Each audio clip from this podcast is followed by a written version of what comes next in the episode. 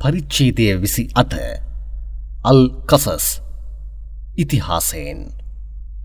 අසීමිත දයාව හා අසම සම අනුකම්පාවෙන්නතු අල්ලාගේ නාමෙන් තා සීම් මීම්. නබී මේවා පැහැදිලි මෙම ධර්මයෙහි ඇති සමහර ආයාවන් වන්නේය. නබී විශ්වාසය තැබූ ජනතාව වෙනුවෙන් මූසා ෆිර් අවුන් ගැන සමහර සත්‍යකාරණාවන් අපි ඔබට සමුදීර්ණය කර පෙන්වන්නෙමු. නීත වශයෙන්ම ෆිර් අවුන් භූමියෙහි ඉතාමත් උන්නගුවී එහි සිටි අය විවිධ කොටස්වලට බෙදා ඔවුන්ගෙන් එක් කොටසක් බෙලහීන කිරීම පිණිස ඔවුන්ගේ පිරිමිදරුවන්ව ඝාතනය කර ගැහෙනු දරුවන්ව පණපිටින් ජීවත්වීමට ඉඩහරමින් සිටීය. ඇත්තෙන්ම ඔහු ඉමහත් අපරාධකාරයෙකු වශයෙන්ම සිටියේය. එහෙත් භූමියෙහි ඔහු බෙලහීන කළ අය කෙරෙහි අපි දයාව පහල කර ඔවුන්ව ප්‍රධානීන්න බවට පත් කර බල සම්පන්නයන් වශයෙන් සිටි ඔවුන්ගේ වස්තුූන්ටද මෝන්වම උරුමකාරයෙන් කිරීමට අදහස් කළෙමු. එම භූමියෙහි අපි ඔවුන්ට ආධිපත්‍යය ලබාදී ෆිර් අවුන්ද හාමාන්ද ඔවුන්ගේ යුදසේනාවන්ද ඔවුන් වෙතින් කුමක් වැලැක්වී යුතුද යන්න ඔවුන් බියවෙමින් සිටියෝද ඒ ඔවුන්ට පෙන්වීමටද අදහස් කළෙමු. එබෙවින් බෙල්ලහීනයන්ගෙන් මූසාව අපි උත්පාදනය කළෙමු. මූසා ඉපදුණු අවස්ථාවේදී පෙළහීනයන් වශයෙන් සිටි පුන්ගේ පිරිමිදරුවන්ව ෆිර් අවුන් වදහිංසා කරමින් සිටියේය.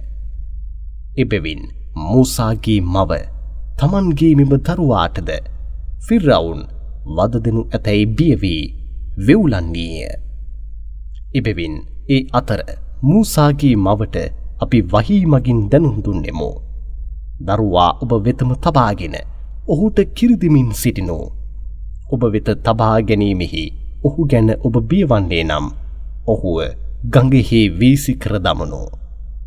ඔබ ඔහු ගැන කනගාටු නොවනෝ බියනෝනු නීත වශයෙන්ම අපි ඔහුව ඔබ වෙතම ගෙනැවිත් සේන්දු කර ඔහුව අපගේ දූතයින්ගෙන් කෙනෙකු වශයෙන්ද පත් කර හරින්නෙමෝ. එබෙවින් මූසාගේ මව ඔහුව පෙට්ටියක තබා ගඟෙහි අතහැරියාය. එම දරුවාව ෆිර් අවුන්ගේ පවුලේ අයගින් කෙනෙකු ඇරගත්තේය. පසු කලකදී ඔවුන්ට සතුරන්වී ඔවුන්ට දුක් කරදරගෙන දිය හැකි එම දරුවා ඔවුන් ඇරගත් බැවින් ෆිර් අවුන්ද හාමාන්ත ඔවුන්ගේ යුදසේනාවන්ද නීත වශයෙන්ම විශාල වැරද්දක් කළ අය බවට පත් වූහ.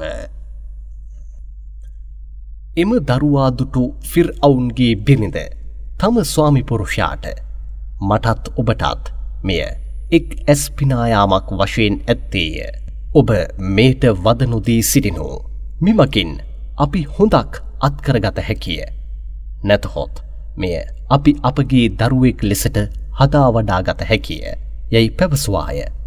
එහෙත් මොහුගින්ම තමන්ට විනාශයක් සිදුවීවී යන්න ඔවුන් දැනසිටියේ නැත. මූසාගේ මවගේ හදවත ඔහුව ගඟේ වීසි කළ පසු දුකින් තැවීගේය.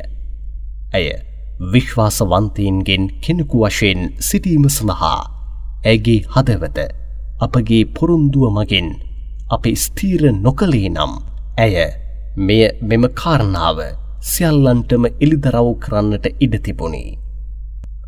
එම දරුවා පෙට්ටී තබා ගගේ අතහැරිය පසු එම දරුවාගේ සහෝදරයට ඔබ ගගේ පාවිමින් යන එය අනුගමනය කර පසුපස යනුයයි පැවසවාය. පසුපස අනුගමනය කර ගිය ඇයද එය ඇර්ගත් ඇයට නොදැන නැසී ඒ ගැන කුමක් සිදුවන්නේ දැයි ඈත සිට අවධානය කරමින් සිටියාය. දරුවා ඇරගත් අය ඒට කිරිදීමට බොහොමයක් කිරිමවුරුන් කැඳවාගෙන පැමිණියාහ. ඊට පෙරම එම දරුවා කිසිවිකුගේ කිරිද නොබී වලක්වා හැරියමෝ. එබැවින් මේ ගැන ඔවුන් අන්ද මන්දවී සිටි අවස්ථාවේදී මූසාගේ සහෝදරය ඔවුන් ඉදිරියට පැමිණ. ඔබ වෙනුවෙන් මෙම දරුවාට කිරිමවක් වශයෙන් සිටිමින් හදා වඩා ගනිමින් වගකිම භාරගෙන ඔහුගේ හොඳ නරක බලා කියා ගැනීමට හැකි ගිහිමියකෝ මා ඔබට දැනුම් දෙන්න දැයි විමසවාය. ඒට ඔවුන් කැමති වූ විට මූසාගේ මව කැඳවාගෙන පැමිණියාය. මිසි අපි ඔහුව ඔහුගේ මවවිතම සේන්දු කර ඇයිගේ ඇස් පිනායාමටද ඇය දුක් නොවී සිටීමටද සලස්වා අල්ලාගේ පුරුන්දුව සත්‍යයයි නීත වශයෙන්ම ඇය දැනගැනීම සඳහාද සැලැස්වයමෝ. එහෙත් ඔවුන්ගෙන් වැඩි දෙනෙකු මෙහි රහස දැනගන්නේ නැත. ඔහු තරුණවීට පත්වී ජීවිතයේ ඔහු ස්ථාවරත්වයට පත්වෝ විට ඔහුට ඥානේද අධ්‍යාපනයේද අපි ලබා දුන්නෙමෝ. මෙසේම හොඳ කරන අයට අපි පලවිපාක දෙන්නෙමෝ. දිනක් මූසා ජනතාව නිදාගෙන නොසලිකිලිමත්ව සිටි අවස්ථාවේදී. එම රටතුළට ගිය විට තරුණයින් දෙදෙනෙකු පොරබදිනු එහිදී ඔහු දුටුවේය. කෙනෙකු ඔහුගේ ජාතියට අයත්තය. අනිත් කෙනා ඔහුගේ සතුරන්ට අයත් කෙනෙකි. සතුරාට විරුද්ධව උදව් කරන මෙන් ඔහුගේ ජාතීට අයත් තැනැත්තා ඔහුගෙන් ඉල්ලා සිටියේය. ඊට එකඟ වී මූසා ඔහුට පහරක් ගැසුවේය. ඔහුගේ කාරණාව අවසන් කර දැමුවේය. ඔහු මරණයට පත් වූවේය. මෙය දැනගත් මූසා මෙය ශීතාන්ගේ ක්‍රියාවකි. නීත වශයෙන්ම ඔහු මාර්ගයේ වැරද යැවිය හැකි ප්‍රකට සතුරකයයි පැවසුවේය. තවද ඔහු මගේ දෙවියනේ නීත වශයෙන්ම මා මටම හානියක් කරගත්තෙමි. ඔබ මගේ වැරද්දට සමාවදනු මැනවයයි ප්‍රාර්ථනා කළේය. එබෙවින් දෙවියන්ද ඔහුගේ වැරද්දට සමාවදුන්නේය. මන්දයත් නීත වශයෙන්ම ඔහු ඉතාමත් ක්ෂමා කරන්නෙකු හා දයාව කරුණාව දක්වන්නෙකු වශයෙන් සිටින්නේය. නැවතත් ඔහු තම දෙවියන්ට මගේ දෙවියනේ මා කෙරෙහි ඔබ දයාව පහල කිරීමේ හේතුවෙන් මින් පසු වැරදිකරුවන්ට උදව් කරන්නෙකු වශයෙන් මා කිසි විටකත් සිටින්නේ නැතහැයි පැවසුවේය. පසුදා උදෑසන එම නගරයෙහි තමන් ගැන කුමක් සිදුවන්නේ දැයි බියගැන්නුවෙකු වශයෙන් අවධානය කරමින් සිටි අවස්ථාවේදී. ඊයේ දින උදව් ඉල්ලා සිටි අය නැවතත් තමන්ට උදව් කරන මෙන් කෑගසා මොහුව ආරාධනා කළේය. ඊට මූසා ඔහුට ඔබ ප්‍රකට කලහකාරයෙකු වශයෙන් සිටින්නෙහි යැයි අවමානයෙන් යුතුව පැවසුවේය. නැවතත් ඔහුට උදව් කිරීමට කැමතිවී ඔහුටද තමන්ටද සතුරෙකු වශයෙන් සිරින්නාව අල්ලා ගැනීමට අදහස් කළේය. එහෙත් ඔහුගේ ජාතිකයා ඔහු තමන්වම ඇල්ලීමට පැමිණින්නේ යැයි වැරදි ලෙස සිතා. ඕ මූසා ඊයේ දින මිනිසෙකු ඝාතනය කලාක් මෙන් මාවත් ඔබ ඝාතනය කිරීමට අදහස් කරන්නෙහිද. මෙරටේ ඔබ මිනීමරණ ඉමහත් කලහකාරයකු වශයෙන් සිටින්නට අදහස් කරන්නෙහි මිස. හොඳ අයකින් ඕ කෙනෙකු වශයෙන් සිටීමට ඔබ අදහස් කළේ නැතයැයි කෑගැසුවේය. මෙම කෑගැසීම ජනයා අතර පැතිරී. ඊයේ මියගිය අයිව ඝාතනය කළේ මූසායයි ජනයා දැනගැනීමෙන් ඔහුගෙන් පලිගැනීමට ස්වන්නට ඕහ. ඒ අවස්ථාවේදී නගරේ ඈත කෙලවරේ සිටි මිනිසෙකු ඉක්මනින් දිවැවිත්. ඕ මූසා ඇත්තෙන්ම ඔබව මරාදැමීමට ප්‍රධානින් සාකච්ඡා කරමින් සිටින්නාහ. එබැවින් ඔබ මෙරටින් පිටමං වී යනු. ඇත්තෙන්ම මා ඔබට යහපතක් අදහස් කරන්නන්ගෙන් කෙනෙකු වශයෙන් සිටිනිමියයි පැපසුවේය.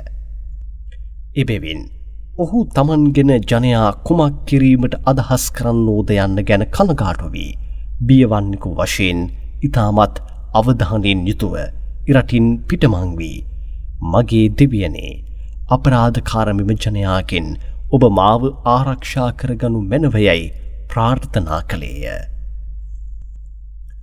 ඔහු මදියන් දෙසට ගමන් කිරීමට අදහස් කළ අවස්ථාවේදී.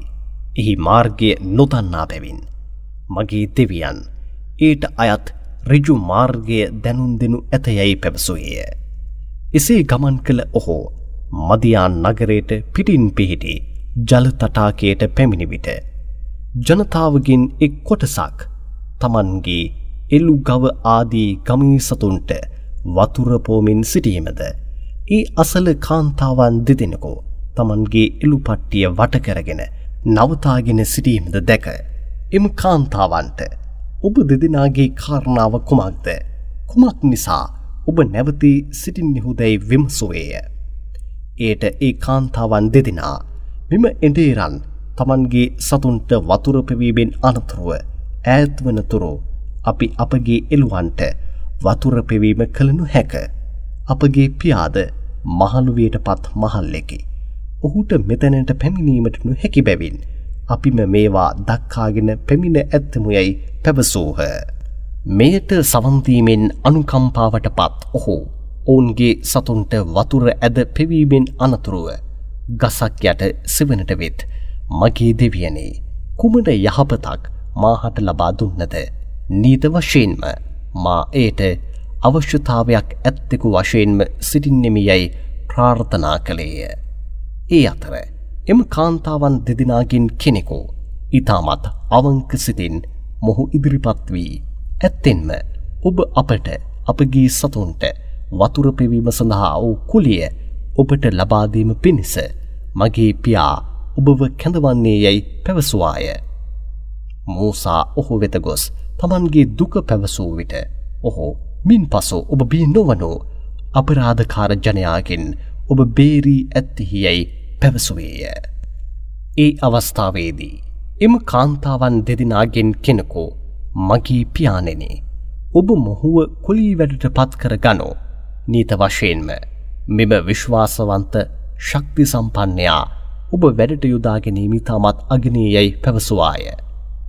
ඒට ඔහු මූසාවෙත මෙසී පැවසුවේය. ඔබ මාහට වසර අටක් සේවය කළ යුතුය යන කොන්දීසිය මත මගේ මෙම දීනියන් දෙදෙනගෙන් කෙනෙකුව මා ඔබට විවාහ කරදීමට කැමතිවන්නෙමි.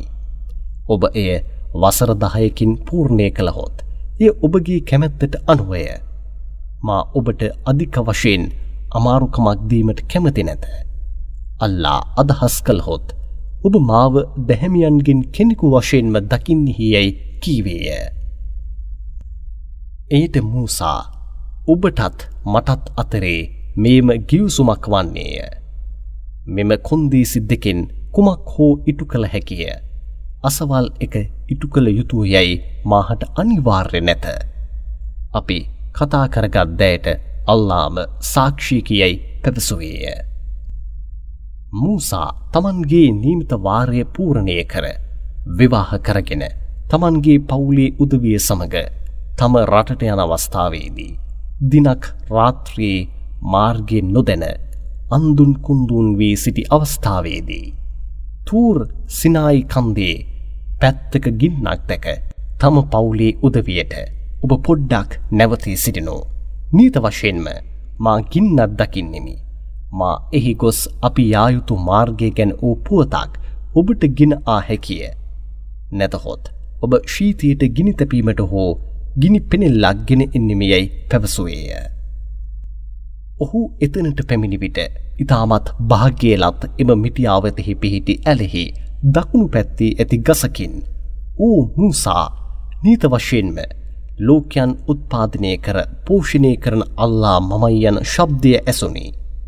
තවද ඔබ ඔබගේ සැරෑටිය වීසි කරනු යැයි ඔහුට කියනු ලැබීය. ඒ අන්දමටම ඔහු ඒ වීසි කළ විට එය විශාල නාගේක බවට පත්වී සෙලවෙන දුටු ඔහු බියවී. ඌ ඔහු පසුපස නොයිලවා සිටිනු පිණිස ආපසු හැරී නොබලා දිව්වේය. ඒ අවස්ථාවේදී ඔහුට ඌ මූසා බියනොවී ඔබ ඉදිරියට එනු. නේත වශයෙන්ම ඔබ සෑම ආකාරයකටම ආරක්ෂා කරනු ලබන අයිගින් කෙනෙකි. ඔබගේ ලපැත්තෙහි ඇති කමිස සාක්කුව තුළට ඔබගේ අත දමනෝ. එය පාපයෙන් තොර දීප්තිමත් ස්වේත වර්ණයෙන් ඉකුත්වනු ඇත. ඔබ බීවන අවස්ථාවන්හිදී ඔබගේ අත් ඔබගේ ඉල්ල ඇටවලට එක්කාසු කර ගනු. මේ දෙකම ෆිර් අවුන්ටද ඔහුගේ ප්‍රධානීන්ටද ඔබ ගෙන ආ යුතු ඔබගේ දෙවියන් ලබාදුන් සාධකයන් දෙකක් වන්නේය. නීත වශයෙන්ම ඔවුන් පාපයන් කරන ජනතාවක් වශයෙන්ම සිටින්නාහයයි ඔහුට කියනු ලැබීය. ඒට ඔහු මගේ දෙවියනේ ඇත්තෙන්ම මා ඔවුන්ගෙන් කෙනෙකුව ඝාතනය කර ඇත්තෙමි. ඒට පලිගැනීමක් වශයෙන් මාව ඔවුන් කපාදමුණු ඇතැයි මා බියවන්නෙමි. තවද මගේ දිවිහි ඇති ගොතයේ හේතුවෙන් මවිසින් පැහැදිලිව කතා කිරීමටදනු හැකිය. මගේ සහෝදරයා හාරුන් නම් මටත් වඩා පැහැදිලිව කතා කළ හැකි කෙනෙකි. ඔහුව ඔබ මට උදව්වට මා සමග යවුණු මැනව. ඔහු මාව සත්‍යය කර තබනු ඇත. මා තනිව ගියහොත් ඔවුන් මාව බොරුකාරයා කර දමනු ඇතැයි මා නීත වශයෙන්ම බියවන්නෙමියයි පැවසුවේය. ඒට දෙවියන් ඔබගේ සහෝදරයා මගින් ඔබගේ දෑත් අපි ශක්තිමත් කරන්නෙමු. අපි ඔබ දෙපලටම ජයග්‍රහණය අත්කර දෙන්නෙමු. ඔවුන් ඔබට ලංවීමට දනු හැක. ඔබ අපගේ සාධකයන් සමඟ කිසි චකිතයක් නැතිව යනු. ඔබත් ඔබ දෙදෙනා අනුගමනය කරන්නන්ම බල සම්පන්නයන් බවට පත්වනු ඇතයයි පැවසුවේය. මූසා අපගේ පැහැදිලි සාධකයන් සමඟ ඔවුන් වෙත පැමිණි අවස්ථාවේදී ඔවුන් මෙය මනක් කල්පිත කරනු ලැබූ සූනියමක් මිස වෙන කිසිවක් නැත. පෙර විසූ අපගේ මුතුන් මිත්තන් වෙතද මෙය මෙම කාරණාව ආරංචි වී නැතයැයි පැවසූහ. එට මූසා අපගේ දෙවියන්ගෙන් රිජු මාර්ගය ගෙන ආ අය කවුරුන්ද යන්නද අවසාන නිවස ස්වර්ගය කවුරුන්ට ලැබෙන්නේද යන්නද මගේ දෙවියන්ම හොඳින් දන්නේය. නිත වශයෙන්ම සූනියම් කරන අපරාධකරුවන් ජයග්‍රහණය කරන්නේ නැතයැයි පැවසුවේය. ඒට ෆිර්රවුන් තම ජනතාවගේ ප්‍රධානීන්ට ප්‍රධානීන්ට වරුණේ මා හැර වෙනත් දෙවියකු ඔබට සිටින්නේ යැයි මා දන්නේ නැත. තවද ඕ අමාත්‍ය හාමාන් මැටිවලට එනම් ගඩොල් පෝර්ණුවට මාවිනුවෙන් ගින්දර තබා එම ගඩුල්වලින් අහස උසට මාලිකාවක් ඔබ මාවිනුවෙන් ඉදිකරනු. එහි නැග මූසාගේ දෙවියන්ව මා බැලිය යුතුය. ඔහු තමන්ට වෙනත් දෙවියකු සිටින්නේ යයි පවසනවා නොවෙද. එම කාරණාවෙහි නීත වශයෙන්ම ඔහු බොරු කියන්නේ යයිම මා අදහස් කරමියයි ඔහු පැවසුවේය. ඔහොත් ඔහුගේ සේනාවන්ද අසාධාරණයේ භූමයෙහි ආඩම්බර බස් දොඩමින් සිටින අතර නීත වශයෙන්ම ඔවුන් අප වෙත විනිශ්වය සඳහා ගෙන එනු නොලබන්නා හා යයිද අදහස් කරගත්හ. එබැවින් අපි ඔහුවද ඔහුගේ සේනාවන්ද අල්ලා ඔවුන්ව මුහුදෙහි වීසිකර ගිල්වා දැමුවමු. නබී මෙම අපරාධකාරීන්ගේ අවසානය කෙසේ වූවීද යන්න ඔබ අවධානය කර බලනු. ඔවුන් මෙලෝකෙහි සිටිනතුරු මිනිසුන්ව නිරයට ආරාධනා කළ හැකි ප්‍රධානීන් වශයෙන්ම අපි ඔවුන්ව තබා තිබුණෙමු. විනිශ්්‍යය දිනදී නම් ඔවුන්ට කිසිම උදව්වක් කරනු නොලබන්නාහ.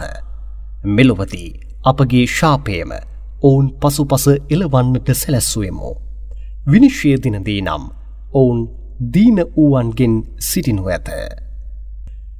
මෙසේ පෙරවිසූ සමූහයන්වද අපි විනාශ කළ පසු ඔවුන්ගේ ධර්මයන්ද විනාශවීගිය බැවින් නීත වශයෙන්ම අපි මූසාට එක් ධර්මයක් ලබා දුන්නෙමු.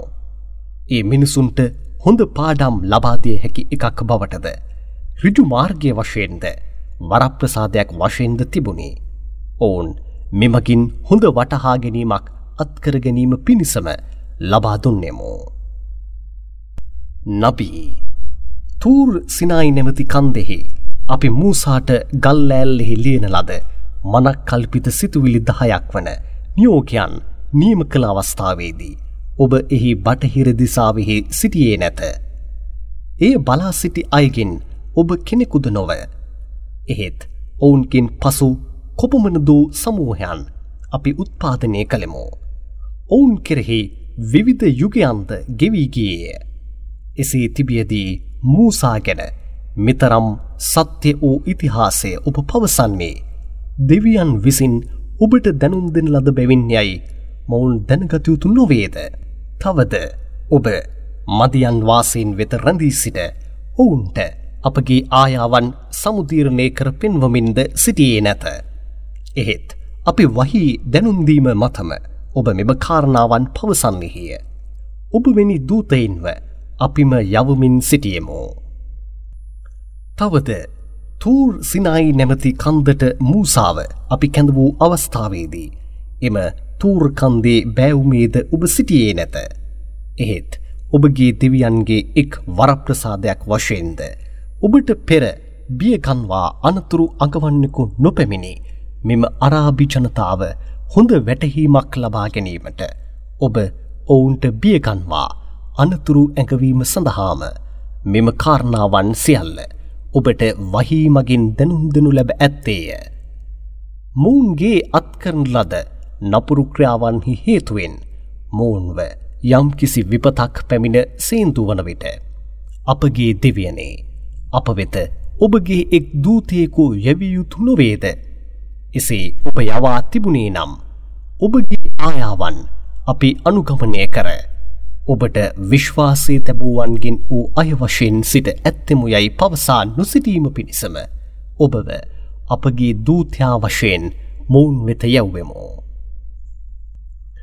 එහෙත් මෙවිනි සත්‍ය කාරණාවන්ගෙන් පිරි සත්‍ය ධර්මය අපගේ සන්නිධානයෙන් මොවුන් වෙත පැමිණි අවස්ථාවේදී මෙය විශ්වාස කිරීම වෙනුවට මොවුන් මූසාට දෙනු ලැබූ දෑමෙන් මොහුටත් ලබාදියුතු නොවේදැයි පවසන්නාහ. කිමෙක්ද මීට පෙර මූසාට දෙනු ලැබූ දෑද මොවුන් මොවුන්ගේ මුතුන්මිත්තන් ප්‍රතික්ෂේප කර හැරියේ නැද්ද තවද ඒවා එකකට එකක් ස්තීර කළ හැකි සූනියම් දෙකකැයි මූසාට පහල කළ දෑද මෙම ධර්මයද මොවුන් පැවසූ අතර නීත වශයෙන්ම අපි මේවා සියල්ල ප්‍රතික්ෂේප කරන්නෙමු යයිද පැවසූහ. එබැවින් නබියේ ඔවුන්ට ඔබ සත්‍යවන්තීන් වශයෙන් සිටින්නෙහුනම් මේ දෙකටම වඩා රිජු මාර්ගයක් දැනුන්දී හැකි ඉතාමත් උසස් ධර්මයක් අල්ලා වෙතින් ඔබ ගෙනේනු. මටත් එය අනුගමනය කළ හැකියයි ඔබ පවසනෝ. ඔබට ඔවුන් පිළිතුරු නොදුන්නහොත් නීත වශයෙන්ම ඔවුන් තමන්ගේ සිත්තුල නැගෙන ආශාවන්ම අනුගමනය කරන්නා හයයි ස්තීර වශයෙන් ඔබ දැනගනෝ.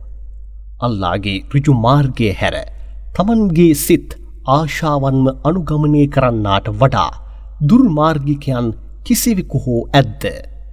නීත වශයෙන්ම අල්ලා මෙවැනි අපරාධකාර ජනතාව රිජු මාර්ගයෙහි ඇතුළු කරන්නේ නැත.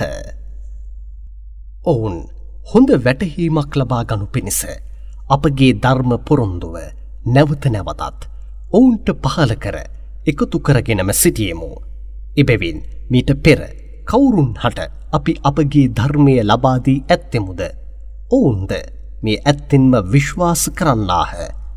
ඔවුන් කෙරෙහි මෙම ධර්මය සමුදීර්ණය කර පෙන්වනු ලැබෝහොත් ඒට ඔවුන් මේද අපි විශ්වාස කරන්නෙමු. නීත වශයෙන්ම මේද අපගේ දෙවියන්ගේ සංවිධානයෙන් පැමිණි සත්‍ය ධර්මය වන්නේය.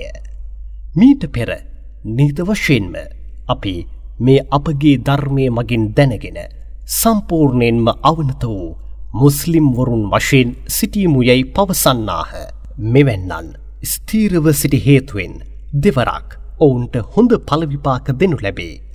මොවුන් නපුරුකාරණාවන් හොඳ දෑ මගින්ම වලක්වා ගන්නාහ. තවද අපි ඔවුන්ට ලබාදුන් දැයින් ඔවුන් දානමානද කරන්නාහ. තවද ඔවුන් පුහුවතන් ඇසුනහොත් එහි සම්බන්ධ නොවී ඒ ප්‍රතික්ෂේප කර දමා අපගේ කාරණාවන් අපටද ඔබගේ කාරණාවන් ඔබටද අගනේය ඔබට සලාම් අඥානීන් සමග තර්ග කිරීමට අපි කැමති වන්නේ නැතයයි පවසන්නාහ. නබී ඔබ කැමති අයව රිජු මාර්ගයෙහි ඇතුළු කිරීමට නීත වශයෙන්ම ඔබට නොහැකිය. ඒත් අල්ලා තමන් කැමති අයවම රිජු මාර්ගයෙහි ඇතුළු කරන්නේය. රිජු මාර්ගයෙහි යා හැකි අය කවුරුන් දැයි ඔහුම හොඳින් දන්නේය. නබී මක්කාවාසයින් වන මෝන් ඔබට අපි ඔබ සමග කුරාණය වන මෙම රිජු මාර්ගයේ අනුගමනය කළහොත්. අපගේ රටින් අපි පැහැරගෙන උසවාගෙන යනු ලබන්නෙමු යයි පවසන්නාහ. මූන් මෙසේ සිතා බැලියයුතු නොවේද. ආරක්ෂාව ලබා දෙන ඉතාමත් ගෞරවනීය ස්ථානයෙහි මොවුන් ආධිපත්තය අත්කර ගැනීමට අපි සලස්වා අපි සංවිධානයෙන් ඔවුන්ට ආහාර වශයෙන් විවිධ වර්ගී පළතුරුද ගෙනවිත් ඒ ගොඩගැසීමට සැලැස්සුවේ නැද්ද. එහෙත් මේ අපගේ දයාවින්ම යන්න ඔවුන්ගෙන් වැඩි දෙනෙකු දැනගන්නේ නැත. මොවුන් මෙන් තමන්ගේ ජීවන සැපසම්පත් මගින් තරවේ උඩගු බවෙන් ජීවත් වූ කොපමණ දෝ රටවැසියන්ව අපි විනාශ කර ඇත්තෙමු. මෙන්න බලනු මේවා සියල්ල ඔවුන් වාසය කළ ස්ථානයන්නේ. ඔවුන්ගෙන් පසු එහි කිසිවෙකුත් වාසය කළේ නැත. එහෙත් අතරින් පතර අහුමුළුවල ඇති සමහරෙකු හැර අපිම ඔවුන්ට උරුමක්කාරීන් බවට පත් වූවෙමු. නබී අපගේ ආයාවන් ඔවුන්ට සමුදීර්ණය කර පෙන්වීමට එක් දූතයකු ඔවුන්ගේ අගනුවරට යවනතුරු එම රටවල් ඔබගේ දෙවියන් කිසි විටකත් විනාශ කරන්නෙකු වශයෙන් සිටියේ නැත. තවද කිසි රටවැසියෙකුව ඔවුන් අපරාධ කරමින් සිටියදී මිස අපි විනාශ කරන්නෙකු වශයෙන් සිටියේද නැත. නබී ඔබ මෙසේ පවසනෝ ඔබට ලබා දෙනු ලැබ ඇති සියල්ල මෙලොව ජීවිතයට අවශ්‍ය අල්ප සුවය හා ඒවායේ අලංකාරයත් පමණි. නමුත් අල්ලාගේ සන්නිධානයෙහි ඇති දෑනම් ඉතාමත් උසස් හා ස්තීරවත් දෑයි. මෙතරම් දෑක්වත් ඔබ දැනගතයුතු නොවේද. කිමෙක්ද කවුරුන් හට අපි හොඳ පොරුන්දුවම පුරුන්දුවේ.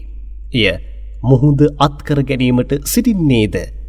ඔහුද කවුරුන් හට අපි මෙලොව ජීවිතයේ අල්ප සුවයන් පමණක් ලබාදී. එහිම ඔහු ගැලී ගිය බැවින්. පසුව විනිශ්්‍යය දිනදී චෝදනා කරනු ලැබ ගෙන එනු ලබන්නන්ගෙන් කෙනෙකු වශයෙන් සිටින්නේද. ඔහුද සමවන්නේද කිසි විටකත් එසේ වන්නේ නැත. ඔහු ඔවුන්ව කැඳවන දිනදී ඔවුන්ට මට සමානයන් යැයි ඔබ ස්තීර වශයෙන් අදහස් කරමින් සිටියා නොවෙද. ඒවා කොහේ දැයි විමසනු ඇත. මිනිසුන්ව සමානයන් තැබීමට සලස්වා මාර්ගය වැර්දයාමට සැලස්සූ අයගෙන් කවුරුන් මත අපගේ දඩුවම ගැන ඕ පොරොන්දුව නියම කරනු ලැබුවෝද. ඔවුන් අපගේ දෙවියනේ අපව මාර්ගයේ වැරදයාමට සැලස්වේ මූුණ්‍ය. එහෙත් කිසිවෙකුගේ බලකිරීමකින් තොර කෙසේ හෝ අපේ දුර්මාර්ගිකයන් වූවෙමුද. ඒ අන්දමටම මෝන්වද කිසිම බලකිරීමක් නැතිව මාර්ගයේ වැරද යව්වෙමෝ. එබැවින් ඔබ වෙත ඔවුන්ගේ වගකීමෙන් අපි ඈත්වන්නෙමෝ. ඔවුන් අපව නමදිමින් සිටින්නේද නැතයයි පවසනු ඇත.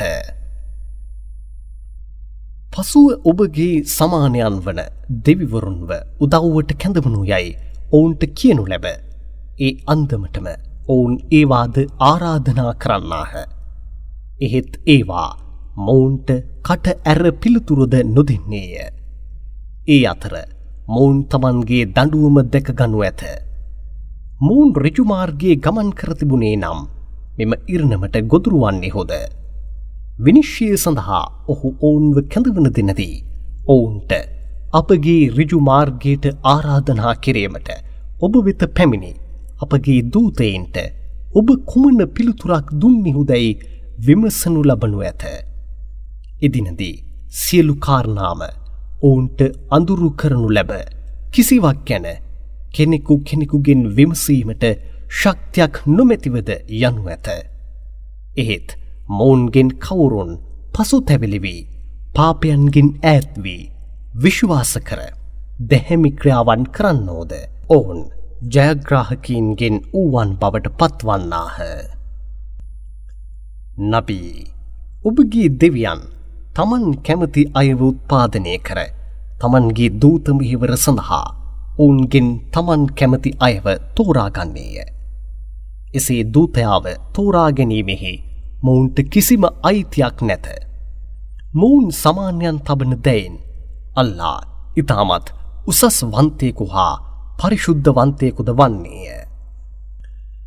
ඔබගේ දෙවියන් ඔවුන්ගේ හෘදයන්හි සඟවා තබා ඇති දෑද ඊට වෙනස්ව ඔවුන් එළිදරව් කරන දෑද හොඳින් දන්නේය. ඔහු අල්ලාය. ඔහු හැර නැමදුමට යුත්තෙකු ඇත්තේම නැත. මෙලොවදීද පරලොවදීද ප්‍රසංසා සියල්ල ඔහුටම අයත්ය. විනිශ්්‍යයදිනදී තීන්දු දෙන බලයද ඔහුටම අයත්ය. එබැවින් විනිශ්්‍යයදිනදී ඔබ සියල්ලන්ම ඔහු වෙතම ගෙන එනු ලබන්නෙහොය. නබී ඔබ මෙසේ පවසනෝ.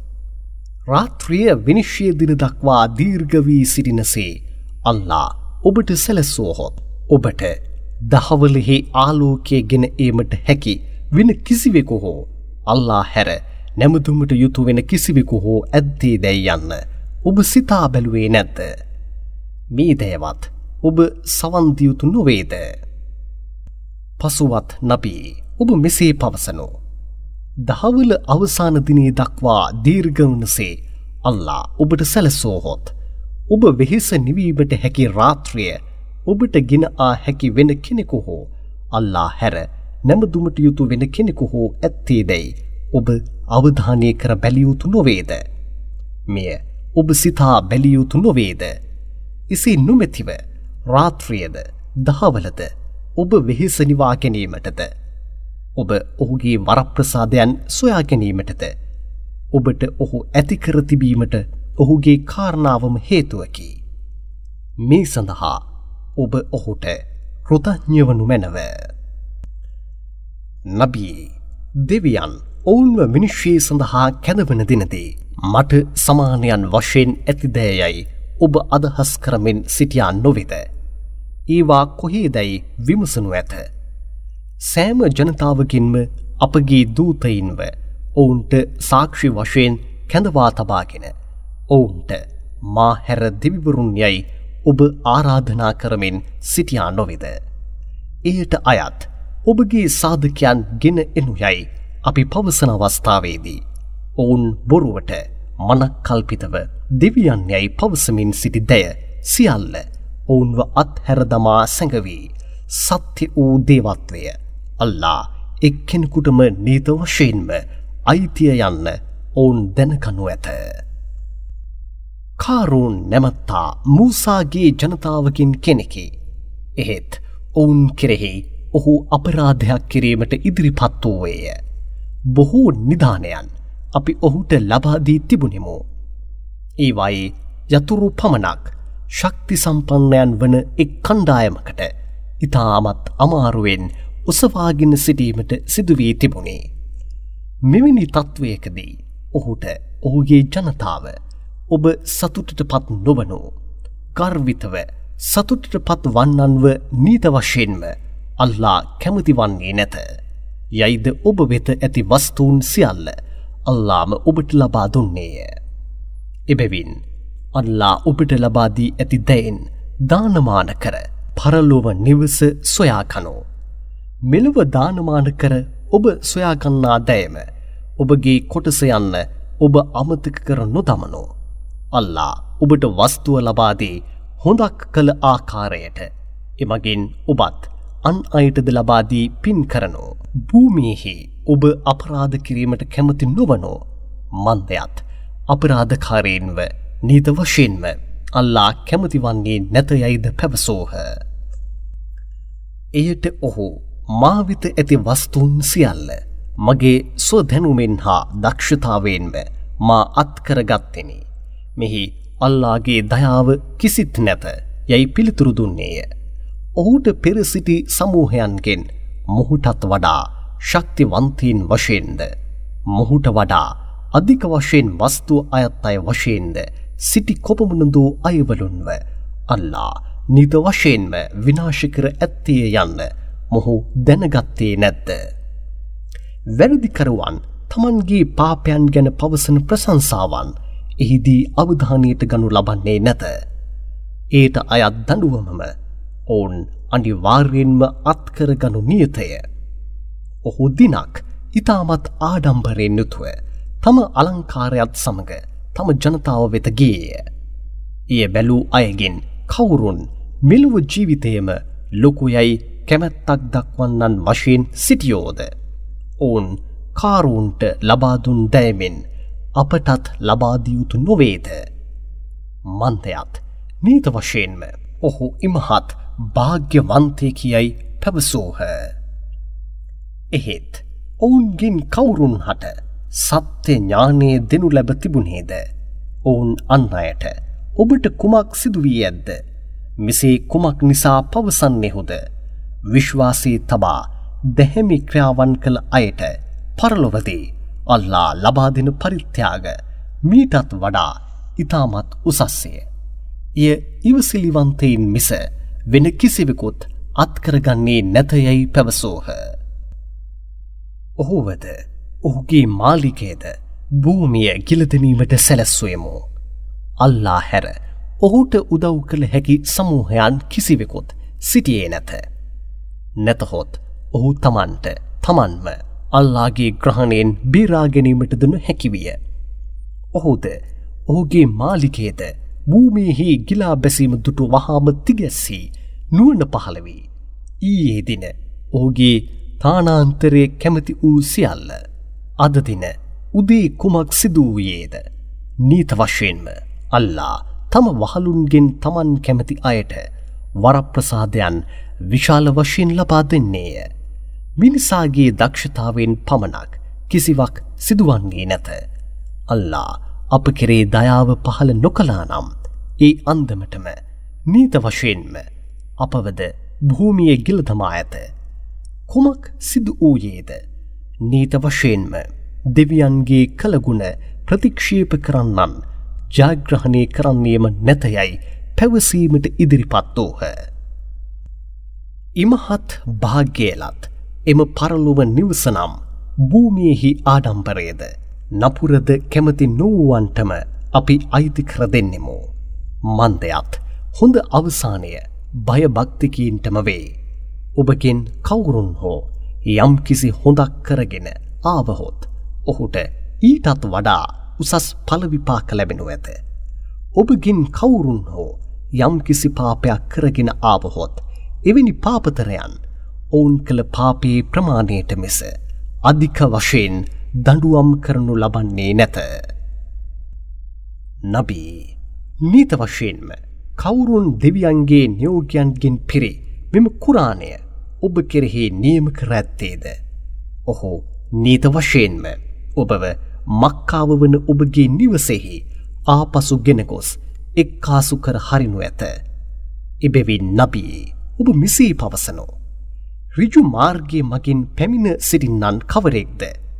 ඒ ප්‍රතික්ෂේප කර ප්‍රකට දුර්මාර්ගයෙහි සිටින්නා කවරෙක්ද යන්න මගේ දිවියන් හොඳින් දන්නේය.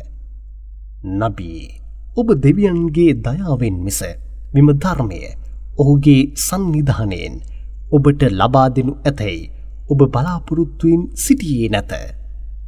ඔහුගේ දයාවම මේ ඔබට ලබා දෙනු ලබන්නේය. එබැවින් ඔබ ප්‍රතික්ෂේප කරන්නන්ට උදව්වට නොසිටිනෝ. මෙම ධර්මය ඔබට පහළ වූ පසු මෙහි ඇති අල්ලාගේ ආයාවන් දෙසට ඔබ ජනතාවට ආරාධනා කිරීමෙන් ඔවුන් ඔබව වලක්වා නොදමිය යුතුය. එබැවින් ඔබගේ දෙවියන් දෙසට ඔබ ඔවුන්ව ආරාධනා කරමින්ම සිටිනෝ නීත වශයෙන්ම ඔබ සමානයන් තබා නමදින්නන්ගෙන් කෙනෙකු බවට පත් නොවිය යුතුය. නබී අල්ලා සමග වෙනත් දෙවිවරේකු ඔබ ආරාධනා නොකරනු. ඔහු හැර නැමදීමට යුතු වෙනත් දෙවියකු ඇත්තේම නැත. ඔහු හැර සිලු වස්තූන්ම විනාශවිය හැකි දෑයි. සිලු බලයන් ඔහුටම අයත්ය. ඔහු වෙතම සියල්ලන්ම ගෙන එනු ලබන්නෙහුය.